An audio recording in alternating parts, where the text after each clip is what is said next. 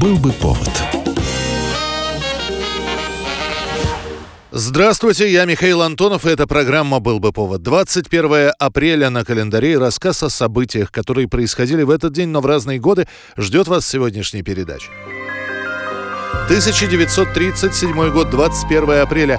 Премьера Анны Карениной в МХАТе отмечается специальным сообщением ТАСС как событие государственной важности. Я же вижу, как ты мучаешься всем.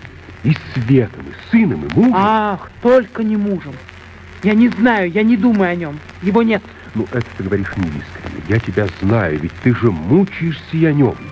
На фоне сообщений о врагах народа и разоблачениях шаек-троцкистов новость о премьере Анны Карениной выглядит чуть ли не единственным неполитическим сообщением. Ставит спектакль сам основатель МХАТа Владимир Немирович-Данченко.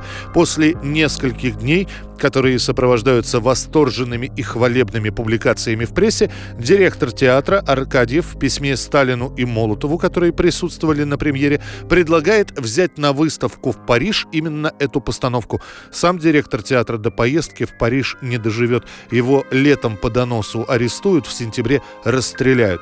Исполнителям главных ролей Алле Тарасовой, Николаю Хмелеву и Борису Добронравову присваиваются звания народных артистов СССР. СССР. Спектакль сыграют на сцене более тысячи раз. В том же тысяча девятьсот тридцать седьмом году будет записана радиопостановка, а в пятьдесят третьем выйдет телевизионная версия Карениной, где Анну по-прежнему будет играть Тарасова, которой к тому моменту будет пятьдесят три года. Туда! Туда! На самую середину! И я нахожу его и избавлюсь от всех и от себя!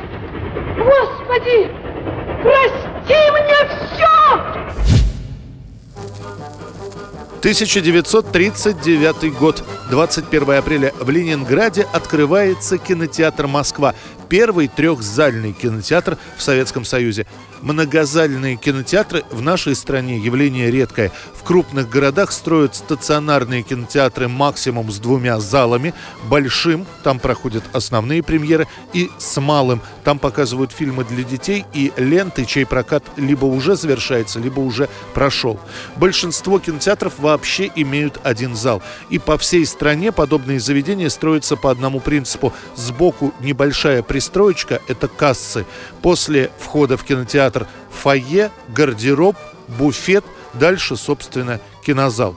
Проектировать кинотеатр «Москва» поручено архитектору Лазарю Хидекелю, которому тогда едва исполнилось тридцать лет. Общая площадь здания составляет более две тысячи квадратных метров. Широкие лестницы, большие холлы призваны поддержать ощущение простора и монументальности. Внутри скульптуры, высокие потолки и полное ощущение, что попал в музей, а не в кинотеатр.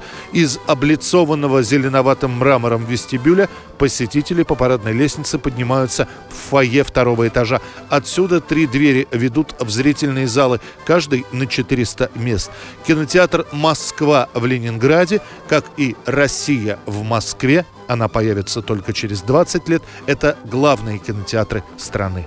Это кафе будет работать пока перед началом вечерних сеансов. Ну и в будущем мы планируем сделать дневные сеансы видеопрограмм. тысяча девятьсот шестьдесят седьмой год. Выходит постановление Совета министров СССР о мерах по дальнейшему развитию экономики и культуры народностей Севера. И так совпадает, что именно в этот день в советских кинотеатрах показывают премьеру картину «Начальник Чукотки». Как вы прежней властью отселенный, вроде политкоторжанин, значит, вам особое доверие. Назначаю вас часовым. На, встань. Ты покараулишь, потом я покараулю. Посменно.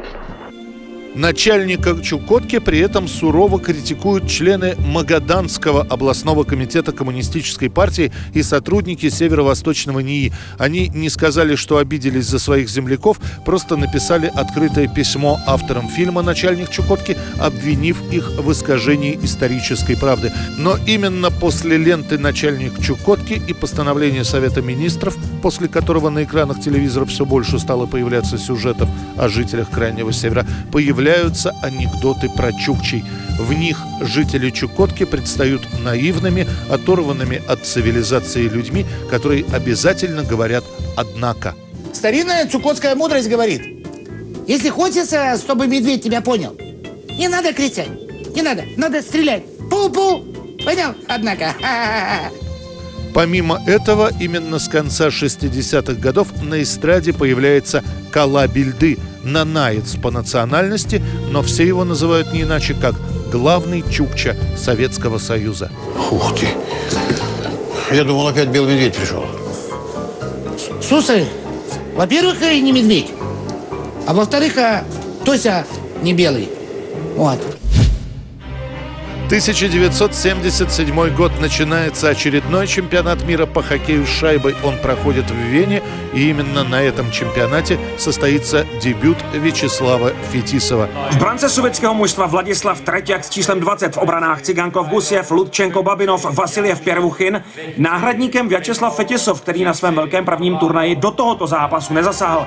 Фетисов уже четыре года как игрок ЦСКА, однако до этого в сборную не попадал.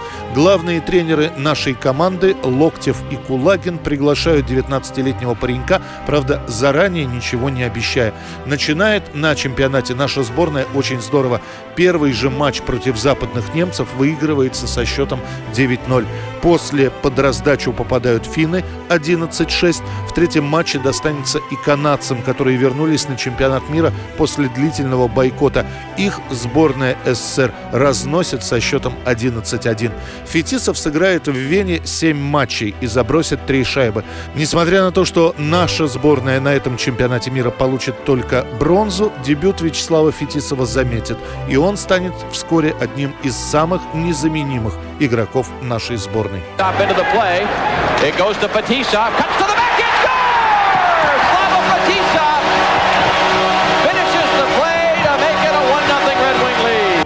Это была программа «Был бы повод» и рассказ о событиях, которые происходили в этот день, двадцать первого апреля, но в разные годы. Очередной выпуск завтра. В студии был Михаил Антонов. До встречи.